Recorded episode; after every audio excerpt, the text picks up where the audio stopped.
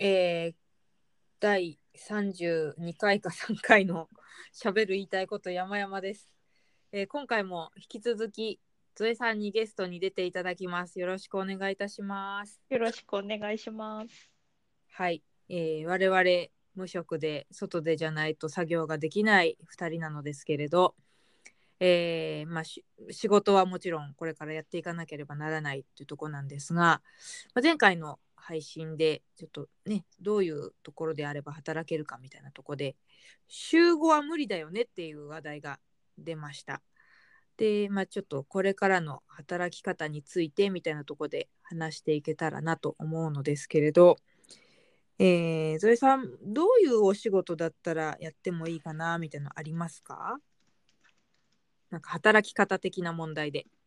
ああ、リモートワークできるところだととても嬉しいですね。在宅勤務。そうか。前のその週3の時は普通に行ってたんでしたっけ行ってました。通勤してました。うーん。でもまあお仕事柄、まあ、リモートワークとかもあったのかなと思ってたんですけど、ああ、えーっと、家じゃないんですけど、まあ、ちょっと新幹線でしか通勤ができなくなった時期があって、うん、その時だけ家の近くの事業所から一人離れて仕事みたいな形はあったんですけど、はい基本的には出社してましたね。なんか、いうん意味あるのかなって思いながら出社してました。そうか。まあでもリモートワークは私は直前の会社でやってたんですけれど、はい。もうあのみんな本当リモートワークで会社に誰も行ってないっていうぐらいリモートワークだったんですけれどなかなかあのもちろんそれが理想的で、はい、に入社したんですけど結構難しいなって課題にぶち当たることも私はありましたね。もう、入社して最初からリモートワークという状況だったんですか最初はちょっと不安だったんで会社にうんうんでたまにお会いできる方と親睦しつつだったんですけどほうほうほうもうお仕事はねリモートワークの方がメンバーにいる以上は基本チャットワークで顔をは見いずはにい。進んでいくのです。うんうんうんうん。そうするとで私がその会社にもずーっといたら変わってたと思うんですけれどもうん、ほぼ初めまして状態で文字でコミュニケーションして初めての仕事をするっていうのはなんと難しいことだろうというのは思いました。うーんなんか塩梅がわかんないんです。ああ、文字だけだと、なんだろう、その人となりと言います か。なんかねあうーんでもゾエさんがどういうご性格かわかんないですけど私結構そのイエスかノーかでバサッてやられちゃうと割と傷つくんですよ。 なんかあのいいんだけどここを直そうかみたいなのとかダメなんだけどここはちょっといいよとかあのはいはい。 10-0じゃなくて5とかが好きなんですよ安心する。ででももうその結果は10か0かしかないからそれをは言い葉で、言葉とか顔色とか声のトーンとかでどう補ってもらえるかっていうところだと思うんですけどそれがないんです、はいはい一切。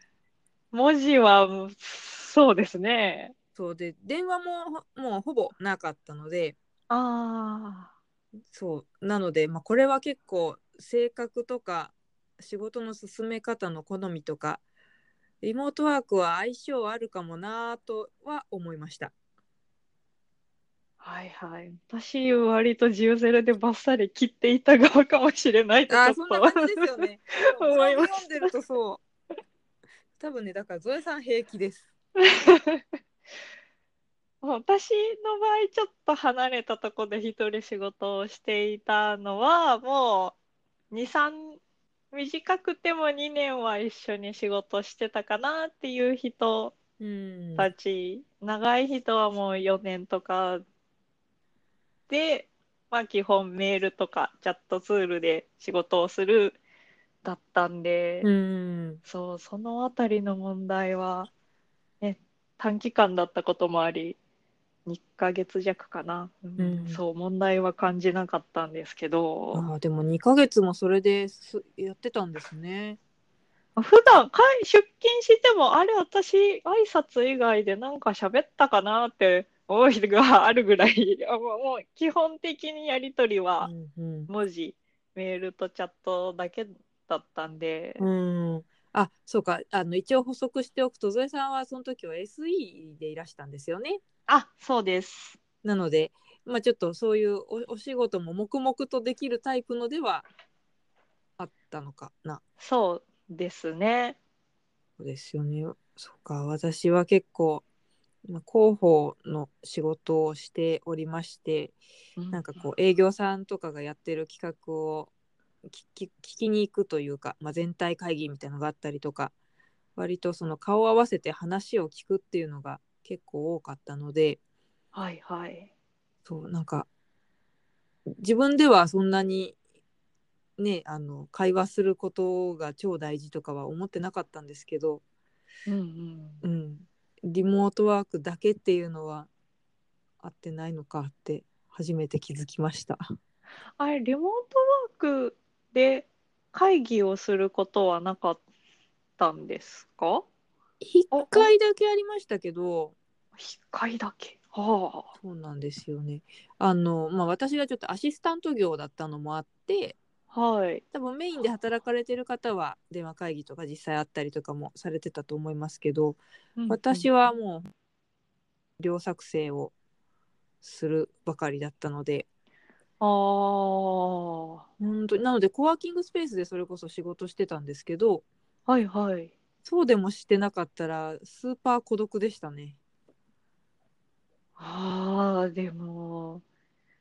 そうですね。家で黙々とリモートワークで資料作成となると、確かに。いやでもゾエさんできますよきっと。たまにだって別のお仕事で誰かと会ったりコミュニケーション取ったりするでしょうし。ん切れたかな、ああ、いや、うん大丈夫です。うあんータイプによるんですかね、リモートワーク。うーんなんか全然平気だと思ってましたけれど本当に接点なくなると結構寂しいから皆さん気をつけてって言いたい。 うーん、そう、私、リモートワーク快適だったんですよね。うーん誰からも話しかけられないって最高って思いながまあそら。れはありますよね。営業電話とか本当に私すごい感じ悪く対応しちゃって申し訳ないことをしましたよ。いやいや、電話は、電話は、今のバイト先でも取るのがとても苦手です。あそうか今はバイトはそうですよね結構電話大事なお仕事ですよね。そうなんですよね。なんだっけう受付事務みたいな感じなんでしたっけああ、そうですね。もうでも本当に事務担当なので、はい。そう、積極的に取っていかないといけないんですが、うーんどうも手が伸びない。わかります。そうですね。もう時間を奪われるのは、で、特に営業電話でもう一瞬ご挨拶の時間だけでもみたいなタイプのがすごい嫌で、ああ、で、うん、まあだから営業だったらばまああっさり断りますけれど、まあ、多少のお付き合いがあって、ちょっとこう、会いに行きたいんですけどみたいなのですら、み面倒くさくなる日がありましたね。あいやー時間を自分で自由に使えないっていうのが嫌な日はありますよね。あ、そうですね。うん、まあでも一番の敵は電話ですね。でもですね、電話がないと電話本当に仕事ははかどる気がしますよ。もう私電話自分からかけませんで しあた。ーわかる。でもあのなんだろうメール送ってで、まあ、すぐ返事がなくて催促をしなきゃいけない時とかなんか心苦しい時ありますよね。そうですね。もうメール送っても返事がない、チャットツールも返信がない、これは電話するしかないって時はありましたね。ねえ。いや、そう、あとは何だろう。相手がお電話好きというか、なんかそのメール嫌いというのですかね。おそういう場合もなかったりしませんでした私一緒に仕事してた人は私と一緒で電話嫌いなんだろうなってタイプだったんですよね。それは羨ましそうい。なんか大事なことは言葉で言えみたいな方もやっぱりいらっしゃるから、それはへえやっぱりね、あとはもうお忙しすぎて電話じゃないと捕まらない、メールは基本見てないですっていう方とかが結構多かったので、あで、そんそういう人に電話するのなんてめっちゃ嫌じゃないですか。あ嫌ですね。今電話したら結構忙しいんだろうなとかいろいろ考えちゃって結局何時に電話したら一番いいのか分かんないみたいなわかんないですね。そうそれは悩みましたうわーだからチャットワークとかでねあのみんなが連絡取り合うのが基本っていうのはとっても楽なんですけれどうんうん。うん、ああだから私も別にその方々ともっとこう何年もお付き合いがあってだったらできてたかなリモートワークでもそうですね。チャットだけとなると。まあでもチャットでもねなんかかっこ笑いみたいな普通の柔らかいコミュニケーションは取れますからね雑談とかは一切なかったんですね。なかったんですかなかったですええ本当にシンプルにお仕事を進めるっていうそれも多分私の中でダメだったんだと思うんですけどねうん、なんか対面だとまあ雑談もしやすいというか、うんうんなんかちょっとしたことからな、なんだろう、プライベートの話したり、ね、人となりがわかる話もしたりすることはありますもんね、対面なら。うんチャ、チャットでそれやるなら雑談ルームみたいなものが、ああ、ね、あるといいです気ね楽にね、書き込めたりしますよね。ああそれがあればよかったのかな、うーん。うんすごいクールでみんな職人肌の方だったのでほう。ちょっと緊張して脱落してしまった次第です、はあ。いやーでもそんなねリモートワークいいよっていう会社まだまだ少ないですよね少ないですね。うんうんでもすごく需要はあるはずなのにねやっぱコンプライアンス的な問題とかなんですかねああ、もう言われました。私がするときも、コンプライアンス的な問題、セキュリティ面とかで、家は無理だけど、はい別の事業所ならいいよっていう話にうんなりましたね。そうですよね。いやだってカフェとかで仕事する時も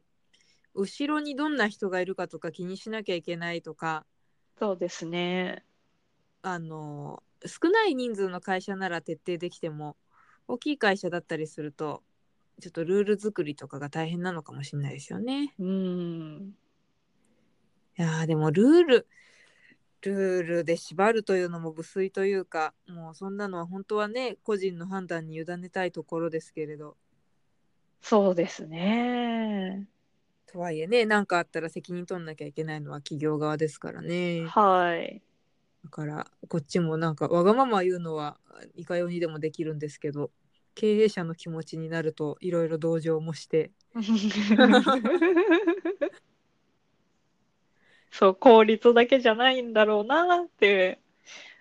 そうですよねだ思っうてところは。。それに絶対ルール作っても違反してくるやつっていうかなんだろうななんか遠足とかであの小学校の時にあのおやつは300円までですって言われてじゃあ301円だったらどうなんですかみたいなことを考えるもうそうそういうのってどうなのみたいなやついるじゃないですかはいはい。なんかなだからそういうのもいるとなると個人の自由でとかっていうの怖いだろうしいやーうんともう複数の人を束ねる仕事は嫌ですねそういう仕事絶対しない一生